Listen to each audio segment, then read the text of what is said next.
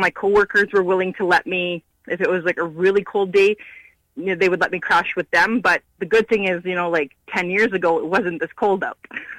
Right. you know, it was still, it was still mild, like minus 15, you know what I mean? Like it rarely got under minus 20 back then.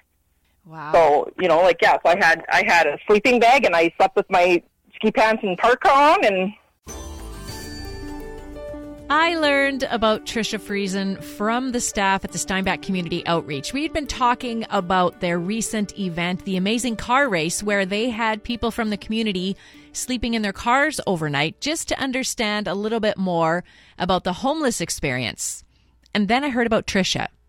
She actually lived in her car for a while. when I was uh, in my early, like not quite twenties yet, I uh, I ended up having to leave a bad situation, and so I ended up just living in my vehicle. I had a I had a Ford at the time, and I just pushed the I pushed the front or the back seats down, and I just slept kind of in the trunk area But for over a little over a year. a year. Okay, and Yeah. where and where was this? Where were you living at the time? I was in Winnipeg. I had a I had a job in Winnipeg, um, and I had some really nice coworkers that let me shower there. Um, and because I was working at um, a convenience store, I got to eat all the write offs. Oh, so I always had I always had food, right. and uh, yeah, and like and I could use their bathroom anytime, and I slept in their parking lot um, because I I had gotten permission to do that. So So yeah and then and then after that i was i was with a truck driver and so what we would do is i worked nights he worked days so i would meet him at the truck stop and i would sleep there during the day in his truck while he worked. And then at night i would go to work and so we were allowed to use the truck stop for showering and stuff. So we did that for about six months till we found an apartment. Well, so not an ideal situation, but you actually really made the best of it. Like, I, don't uh, like I don't want to minimize the fact you were living in your car, but you did have some of those other amenities because you went out and worked for it, like and found all those things. Exactly. Yeah. Not not everybody is as lucky to have connections. Um, as as I was, like I said, a, a big part of it was because I was already working, and so I worked it out with my employer. Um, so that really helped me because not everybody has that option to just go on private property, right? So. Uh, so I was very blessed in that sense, but it's still like wintertime. It still got really cold, and you know so um but like i said i did have friends and stuff so sometimes they on really really cold nights they would just let me crash at their place or or whatever. So um yeah so it really uh that's part of the reason why i try to help people as much as i can. Um like a lot of people in the community know me and i'm always trying to to help people out or uh like if they need stuff picked up for them or whatever i'm always um I always try to do that because I know what it's like Yeah. um, to to not have essentials and not have the necessities. And like, I'm a single parent right now on uh, disability, and I have two special needs kids, and you know, so it I know what it's like. And so if I can help other people, I do. Right. I right. So what did you do to pa- I've just had like all these questions now based in ignorance. what did you what did you do to pass the time and how did you stay warm? Like when it was super cold outside, like I guess you were starting the car, right?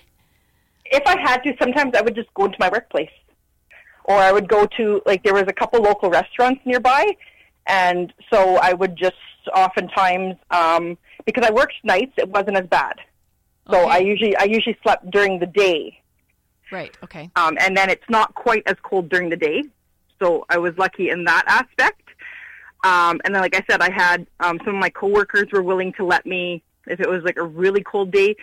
You know, they would let me crash with them. But the good thing is, you know, like ten years ago, it wasn't this cold out. Right. you know, it was still it was still mild, like minus fifteen. You know what I mean? Like it rarely got under minus twenty back then. Wow. So you know, like yeah, so I had I had a sleeping bag and I slept with my ski pants and parka on, and Wow. Wow, I'm uh, so th- what would you say is the was the hardest part of living in your car? If you could pick Um, one. the hardest part, I think, would be like when people would be like, "Oh, you know, like where do you live? Let's go for coffee or something," and you can't tell them. Like I Mm. could, but I didn't feel comfortable telling them, "Oh, I live in my car." You know, like Yeah. Um, so that's the hardest thing is when people want to come over, they want to visit with you, or they wonder why you always have to go to their house. Hmm. You know, just trying to incorporate that into a conversation is very uncomfortable. Yeah. Yeah. How, how did people respond to you when you did share it? Um, some of them were just kind of like, well, you know, like, what did you do type thing, right? And they kind of put it on me like it was a choice I made, which it Yeah. sort of was because I needed to get out of the situation I was in. Right. Which wasn't a healthy, safe place to be. Right. It, it just wasn't safe anymore. Like Right. physically, it wasn't safe for me to be there. So I made that choice. But at the same time, um, because I wasn't making enough money to actually have a place to rent. Mm-hmm. like I was working, but it's not enough. Like I was only working, like back then, minimum wage was only like seven dollars an hour. Like it Right. wasn't, it wasn't much. Right. And uh, and I wanted to make sure that I was close enough to work, and I worked in in like one of the upscale areas Mhm. of the city, and so everything there was super expensive. Yeah. Okay. So, um, like I said, I had a few coworkers who knew what was going on um, because they had seen me in the parking lot Yeah. sleeping. Yeah. so um so then yeah a couple of them but yeah so i just i tried mostly to stay to myself um i did a lot of reading stuff like that just to pass the time on my own type thing because i didn't really want any friends i didn't really want to have to explain over and over again why i chose that It sounds like that would be a lonely place to be, Trisha. Oh, it, it was extremely. That's why I would never like wish that on anybody, and that's why if I can help people not be in that situation, I try to. Like I work with, um, I actually work with Irene Craker, and I help people find housing and and support. That's part of my job. Right. Because you completely understand it. Yeah, and I'm good with computers. Yeah. I'm extremely good with computers, so That I do good. a lot of that. What do what do you feel like people misunderstand about um, being homeless? Um, well, I think one of the biggest things is it's not always a choice. Mm-hmm. Oftentimes, it's more circumstances than choices. Like even if you do spend your money on things you shouldn't necessarily be spending it on, like you know drugs or alcohol, it doesn't mean that that you need to be on the on the streets. And a big part of it is second chances. A lot of people are like, "Oh, you're homeless. I'm not even going to take." They won't even give you a chance. Like people hear you're homeless, and they think, you know, dirty, you know, um, addicted, all that stuff usually comes to mind when people hear homeless. But that's not always the case. There's some people who it, it they just it's right now it's their circumstances. Right. It's it's not a choice they made. They didn't choose to to be like that Right. you know and so and so i think a little just understanding and education even that not not every homeless person is the same Mm-hmm. Every person is an individual and that's how they need to be treated not as a group.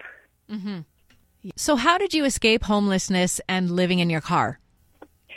um well like i said i was i was with a i was with a truck driver. Uh, he was he was local though. He worked in in winnipeg. He didn't do long distance. Okay. And after six months of us doing this, I drive to his work in the morning, and then he goes to work. I sleep on the bunk, and then we go back to the the truck stop because we were basically living at a truck stop Right. because he didn't have a place to live either at the time. He was living out of his truck, Wow. and so then we ended up just getting a place together.